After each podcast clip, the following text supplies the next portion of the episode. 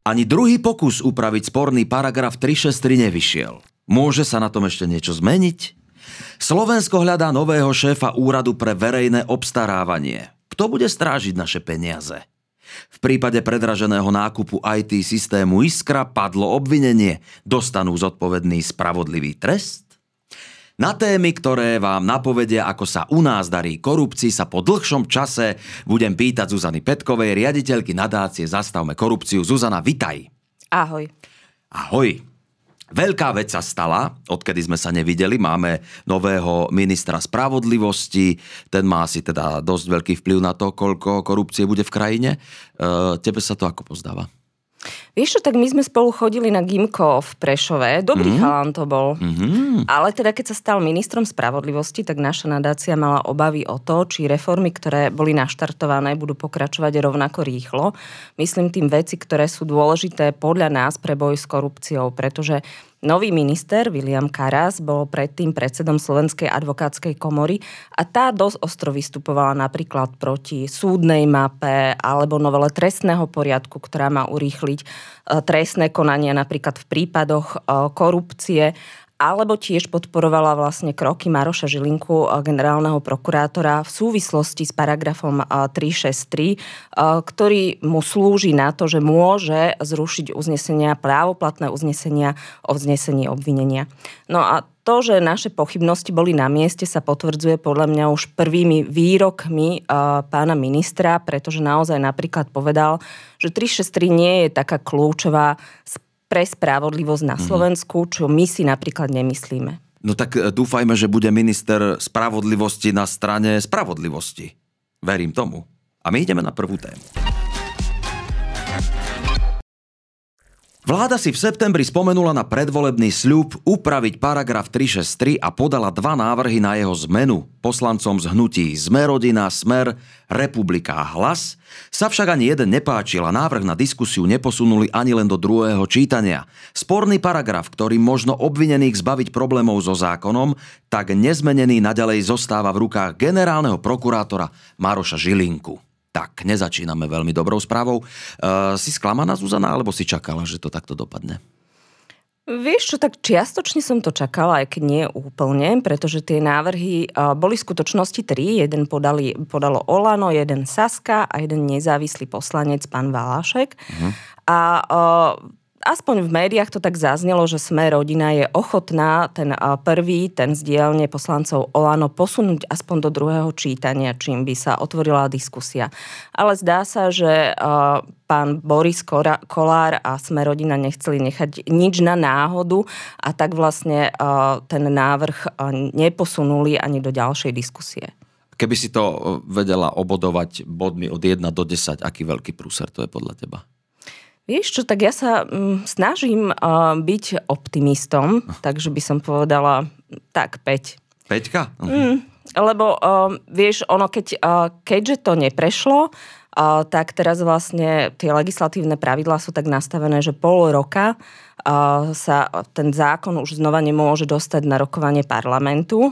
Čiže 6 mesiacov musíme počkať, kým opäť parlament by mohol túto zmenu zákona riešiť. Uh-huh. Na druhej strane si myslím, že sa aj nám podarilo vyvinúť dostatočne uh, veľký verejný tlak a že je tu spoločenský dopyt potom, aby sa s tou 363 niečo robilo. No a to ma zaujíma, že aké úpravy navrhovali poslanci, lebo nešlo o úplné zrušenie toho paragrafu, uh, len teda o jeho nejakú úpravu.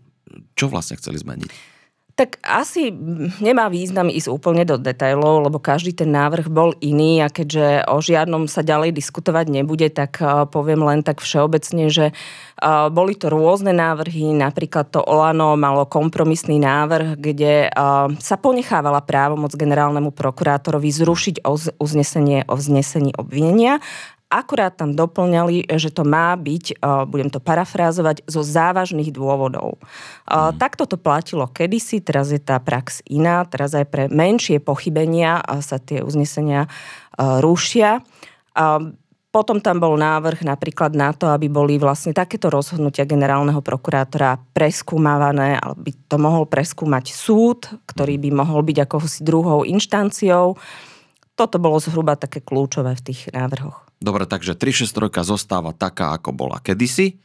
A kto sa z, z tejto nezmeny môže najviac tešiť? Vieš čo, tak z tejto nezmeny sa pravdepodobne môžu tešiť uh, tí, ktorí sú obvinení, uh, obvinení z rôznych trestných činov, uh, korupcie, ktorí sa môžu obrátiť, stále majú vlastne tú možnosť obrátiť sa na generálnu prokuratúru a požiadať generálnu prokuratúru o zrušenie tohto obvinenia. Majú ako keby jeden nástroj navyše. Áno, a to, že sa teda téma vôbec otvorila, máte na starosti teda aj vy, Mňa by zaujímalo, že teda urobili ste petíciu. Koľko ste tak, koľko ste tak naškrapkali eh, podpisov pod, pod vašu petíciu za zrušen, teda za zmenu toho paragrafu? Vieš čo, za 3 mesiace to bolo 25 tisíc, čo si myslím, že je celkom dobrý výsledok, uh-huh. pretože je to taká dosť odťažitá téma, nie je to taká chlebová téma. Uh, takže to, že ľudia o to majú záujem, značí, že, že naozaj to vnímajú ako problém. Dobre, a je teraz ešte vôbec nejaká šanca, že sa to zmení, alebo uh, sa vzdávate, alebo, alebo máte ešte nejaký záložný plán, dajme tomu? tak rozhodne sa nechceme vzdávať, pretože by sme tých 25 tisíc podpisov občanov hodili do koša, keby sme to urobili. Budeme sa tejto téme ďalej venovať, budeme ju sledovať. Práve sú na stole dve horúce žiadosti o 363 a to obvinených Roberta Fica a Roberta Kaliňáka. Takže určite budeme sledovať, ako generálna prokuratúra rozhodne v týchto prípadoch a verím, že sa nám najmenej o pol roka podarí vrátiť túto tému opäť do parlamentu. Slovensko hľadá nového šéfa alebo šéfku úradu pre verejné obstarávanie. Výťaz výberového konania bude dohliadať na všetky štátne nákupy. V prípade, že štát nebude za naše peniaze nakupovať hospodárne a podľa zákona, má moc nákupy zrušiť a dať za ne pokuty. To je naozaj tak? E, a nie je to tak náhodou len na papieri, že, e, že má úrad a, a jeho šéf nejakú moc? No, nie je. Je to vlastne Keby si to chcel parafrázovať, tak je to taký najväčší kontrolór v štáte, tento úrad pre verejné obstarávanie a ešte mu aj pribudnú teraz nové právomoci, pretože mm-hmm. sa zmenil zákon a on bude mať na starosti v podstate kontrolu všetkých eurofondov, čo na Slovensko prídu. Keď to sleduješ, čo viem, že ty sleduješ. No, tak ako, ako sa to vezme? Tak v rámci plánu obnovy uh, má sem natie, majú sem natiesť milióny z Európskej únie a to, či sa minú hospodárne a efektívne, bude sledovať práve tento úrad. Áno, a doteraz úrad teda viedol Miroslav Hlivák, ak sa nemýlim, s tým ste boli ako spokojní.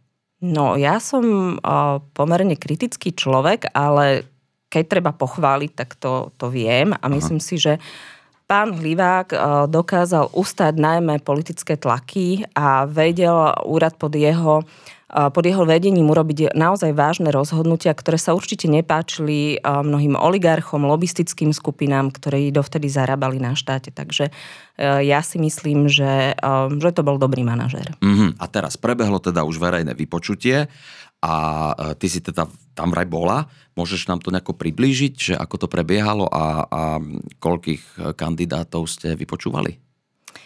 Nový predseda úradu sa vyberá podľa takých nových pravidel, súčasťou ktorých je aj, ako si spomenul, verejné vypočutie. A ja to veľmi oceňujem, lebo tam sedelo 11 ľudí z rôznych oblastí, boli tam odborníci, bol, bol tam námer, námestník generálneho prokurátora a boli tam aj dve mimovládky, my a Transparency International. Mm-hmm. Grilovali sme dvoch kandidátov od dokopy 6 hodín. Bolo to naozaj, muselo to byť aj pre nich veľmi náročné. Mm-hmm. Uh, obaja tí kandidáti si myslím, že ale ukázali, uh, že sú schopní aj uh, odborne zdatní, takže verím, že ten úrad by mohol byť aj v nasledujúce roky v dobrých rukách. No, aby sme tak nehovorili iba o virtuálnych ľuďoch, tak konkrétne sú to páni Kubovič, ktorý je dlhoročný, dlhoročný verejný obstarávateľ, právnik, ktorý sa venuje verejnému obstarávaniu mm-hmm a momentálne sedí v rade UVO, čo je ako keby taký kontrolný orgán nad tým úradom ešte. A druhým je pán Lepieš, ktorý dlhé roky, 11 rokov pôsobí na úrade pre verejné obstarávanie a má práve na starosti odbora ľudí, ktorí kontrolujú tendre štátne. Dobre, a teraz ma zaujíma, že kto rozhodne, kto z týchto dvoch pánov to bude? tá komisia odporúčila obidvoch, v podstate skončili nárovnako. A teraz je to na vláde, práve dnes, keď sa rozprávame, keď nahrávame tento podcast, tak rokuje vláda, tam môže odporúčiť jedného, obidvoch alebo nikoho.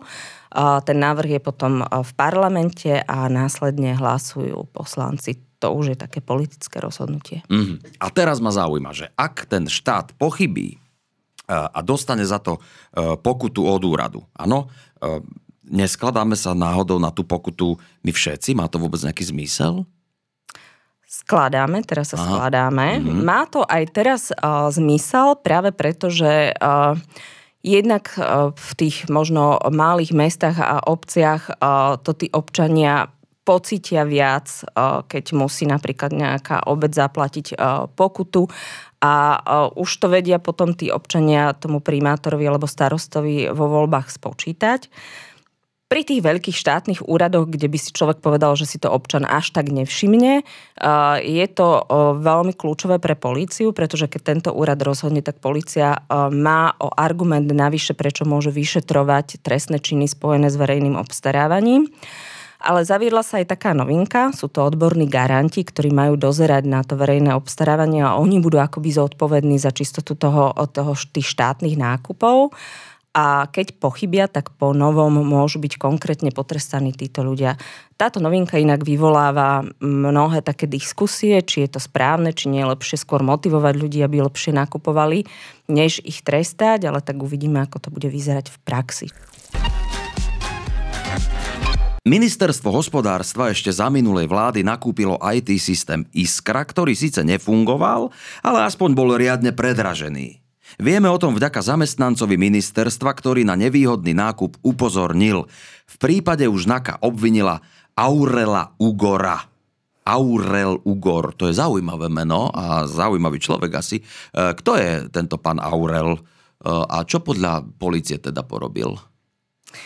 Išlo tak tento príbeh, hoci, uh, hoci je smutný, má aj takú, uh, má aj takú celkom vtipné súvislosti lebo uh, pán Ugor bol kedysi šéfom NBU, čo je uh, Národný bezpečnostný úrad, ktorý sa stará predovšetkým o takú kyberbezpečnosť ako Slovenska.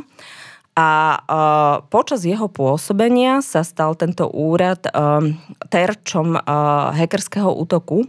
A tí hackeri boli takým, uh, oni chceli ukázať, že vlastne úrad, ktorý by sa mal starať o našu kyberbezpečnosť, si sám nevie urobiť ani poriadne heslo na počítač, mm-hmm. pretože ho hackli cez uh, ich vlastné heslo NBU SR 123. Prepač, rozosmialo ma to. Bol to veľký škandál, pretože vlastne tento úrad je partnerom mnohých organizácií, Jasné. pozera sa na to, ako Severoatlantická aliancia, na to, aký sme chránení a podobne. Čiže pán Aurel Ugor odišiel zo svojho postu a išiel na ministerstvo hospodárstva, kde mu zverili zase kyberbezpečnosť a obstarával IT systémy, ktoré spomínaný IT systém Iskra. Mm-hmm. Tento systém ale nikdy uh, poriadne nefungoval. A uh, práve to je vlastne dôvod, pre ktorý je teraz vedené to trestné stíhanie. Uh, Polícia vyčíslila škodu asi 8,5 milióna eur a uh, túto škodu uh, pripisujú ako podozrivému obvinenému práve pánovi Ugorovi. No dobre, ale toto by sa pánovi Ugorovi e, celé mohlo prepiecť, nebyť teda pána Petra, ktorý na to upozornil a upozornil na to koho? Vás? No, pán Petr e, pôsobil, alebo pracoval vlastne e, s tými nefunkčnými IT systémami a on sa najprv snažil upozorňovať vlastne svojich nadriadených, dokonca sekciu na úrade vlády, ktorá mala na starosti ohlasovanie proti spoločenskej činnosti. Tiež sa to mal dozvedieť vtedajší minister hospodárstva, pán Žiga. Oni to za problém nepovažovali. No tak pán Peter oslovil nás, že čo má, čo má robiť. My sme mu poradili jednak, nech sa nech požiada o štatút chráneného oznamovateľa, aby ho nemohli vyhodiť z práce. Celý prípad sme medializovali a začala ho vyšetrovať policia. No a máme správy aj o pánovi Petrovi, o, teda o oznamovateľovi, či si to s ním pán e, Aurel nejako vysvetlil, alebo, alebo či sa mu náhodou teda ne, nemstil? Máme a dopadol dobre. Á, Uh, dopadol dobre, lebo ako som už spomínala, vlastne mal ten uh, štatút chráneného oznamovateľa, ktorý uh, chráni ľudí pred tým, aby uh, mohli byť napríklad vyhodení z práce a, a podobne. A uh, myslím si, ak mám správne informácie, že dokonca nové vedenie ministerstva um, ho za jeho odvahu uh, aj povyšilo. Super. No a teraz, ja viem, že sme to tu už spomínali veľakrát, ale že čo má urobiť taký bežný človek, napríklad ja, keď e, zistím, že v divadle sa nakúpila nejaká predražená opona, alebo niekto si dáva šiť kostýmy nejakému predraženému e, kamarátovi. E, čo mám vtedy urobiť? Tak uh, každý zamestnávateľ, aj tvoje divadlo by malo mať uh, nejaké postupy, ako vlastne oznámiť protispoločenskú činnosť. To znamená, že nejaké vnútorné mechanizmy, ako ano, ale prepáč, že, že divadlo je jedna vec, ale že keď ja na to prídem, že to mám no, oznámiť ty, môjmu ste, riaditeľovi? Mali by alebo... ste mať nejakú, nejaký priestor na to, nejakú linku alebo osobu, ktorá takéto podnety zbiera. Uh-huh. Ak takéto niečo nemáš alebo nedôveruješ vlastne uh-huh. svojmu nadriadenému, lebo máš pocit, uh-huh. že má prsty Má som prsty? predražených nákupov. To nehovorím, že teraz niekto má u nás divadle v niečom prsty. Aby sme zase nezaviedli našich poslucháčov a divákov. Nie, nikto nemá v ničom prsty, len sa pýtame. Tak sa môžeš obrátiť napríklad na už spomínaný úrad na ochranu oznamovateľov. To je úrad, ktorý ti poskytne uh, jednak právnu podporu a jednak a, ti môže vybaviť aj ten štatút chráneného oznamovateľa, aby ťa riaditeľ divadla nemohol vyraziť a neocitol by si sa na ulici. Mm-hmm. A ak máš pocit, že ide o trestný čin, tak samozrejme na políciu a v prípade, že, že ide o, ako si už spomínal, predrážený nákup a je to štátne divadlo napríklad, môže sa obratiť aj na úrad na pre verejné obstarávanie, aby to skontroloval. V žiadnom prípade by si to ale nemal nechať tak. Áno, to je pravda. Tak nič nenecháme tak, lebo to je dôležité. No, tak opäť som o niečo múdrejší po tomto príjemnom uh, prvom jesennom podcaste a my sa budeme tešiť uh, na ďalší uh, podcast s, so Zuzanou Petkovou, riaditeľkou Zastavme korupciu. Zuzana, ďakujem veľmi pekne. Dovidenia. Ďakujem aj ja. Dovidenia.